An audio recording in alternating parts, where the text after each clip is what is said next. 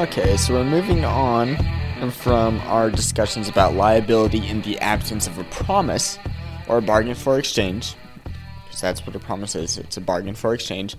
And now we're going on to talk about liability in the absence of acceptance, meaning there was no acceptance, so do we enforce this contract? And of course, the easiest way to do this would to be to say, yes, I accept, or before an acceptance is made, or I withdraw. It's very easy to make those distinctions, and what we're going to be talking about are going to be remedial methods of enforcement if this wasn't done properly to begin with. So, what are some ways that we can find enforcement for acceptance? Well, the first thing that we're going to be focusing on is an option contract. And option contracts are in two places in the restatements. There's section 45 and there's section 87. And the option contracts that we're talking about here is in section 87, which I think really just means it's written down. There's a couple of additional things to say that there's an option. Well, what is an option contract? Well, an option contract is where the promisor is pretty much saying, I will not revoke my offer within a certain time frame. And if I revoke my offer within that time frame, I can be bound to keep that promise. So, what do you do if a person goes ahead and develops an option contract, wants out of the option contract, and then the person still wants to be uh, the promisee, so to speak, still wants to utilize that option? Well, it all depends on consideration. Is there consideration in this case? And what we're talking about to promote that, not promote, but really focus on that issue is Berryman versus Mock. Mosh? Mosh. We'll say Mosh. And what happened here is that Berryman wanted to sell some land, and Mosh was a potential buyer, and Berryman gave him an option. But Mosh did not utilize that option for a while. And so Berryman was like, okay, well, I want out of this option contract. He notified that to Kamash. I'm say Kamash. I don't know. And Mosh said, no, I- am not going to let you out of this. But eventually, and Berryman went and sold the property to another person. And Mosh, probably figuring this out, went to the bank, learned that he had sold, and then decided to enforce his option, utilize his option. The court said that no, you can't utilize this option because even though you talked about consideration, this is in Section 87, there needs to be a written down purported consideration even though you talked about it, you actually didn't pay the consideration. And so this all could have been resolved for Mosh if he had paid the $10 to keep his option open. The reason why you have that is you're pretty much paying for an option. It's minimal, but you can say it's somewhat of a down payment, but not quite.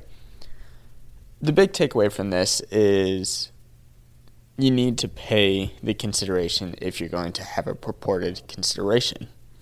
Here, because that was not paid, the consideration was not present, and the contract option was not enforceable. So that's options. Let's move on to offeree's reliance on an unaccepted offer as a limitation on revocability. And what that is just saying, can we revoke if the person has not accepted the offer. And typically, most of the time, the answer is going to be yes, you can ex- you can revoke as long as there is no acceptance. But there are maybe a couple of circumstances where acceptance is going to be irrelevant, so to speak. And we have two cases that seem contradictory on its face and that discusses where acceptance had occurred or rather, acceptance had not occurred yet before the revoke had happened. In one case, the person was bound, and in the other case, the person was not bound to that acceptance. So James Baird Co. versus Gim- Gimbel Bros Inc. This is a construction situation. James Baird is a general contractor and gathers a bid while he's preparing a bid for the city of Philadelphia to build a building. And he's gathering information. He's reaching out to subcontractors to get a bid from them. So, Baird wants this project. He's sending a bid and he's gathering bids from subcontractors who are going to work for him. So it's like a hierarchy. City hires Baird, Baird hires subcontractors, and you do all this hiring through the bidding process.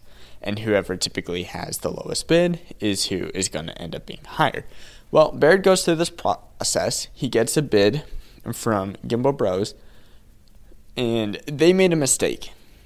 They accidentally bid 50% less of what they meant to bid, meaning that Baird was going to get a huge discount and not really realize it. Well, Baird put this into his proposal and his bid and sent that to the city of Philadelphia. Turns out he got the bid.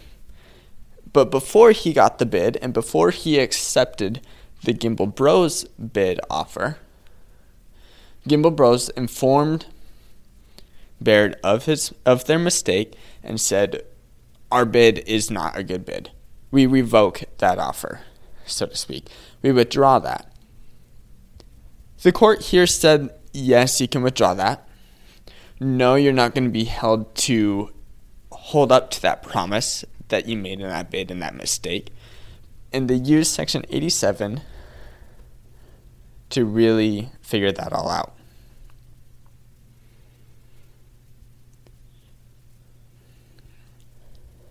Of course, the easiest way to have done this is if the contractor had said, I accept, before the supplier had said, I withdraw. Because obviously, we're talking about a lack of acceptance.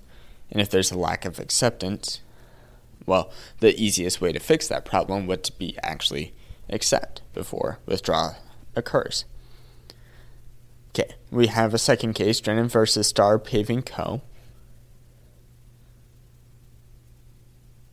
Similar situation, similar cases, general contractor preparing a bid. Star Paving Co. is a subcontractor,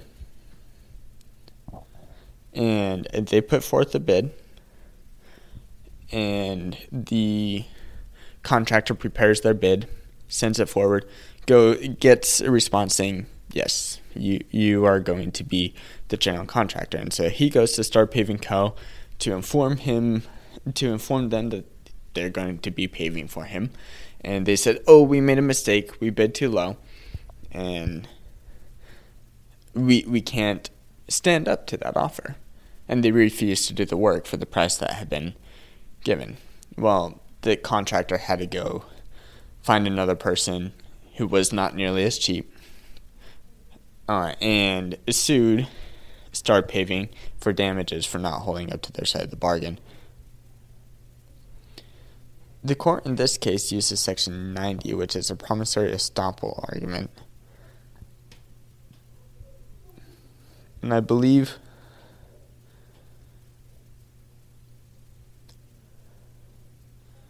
the reason why and the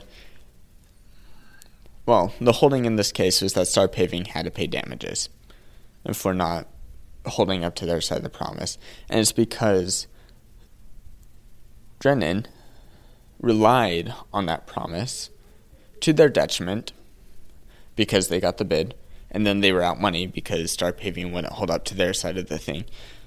And so there was a detriment, and because of this, because of the re- reliance made on this promise, there was a purported acceptance.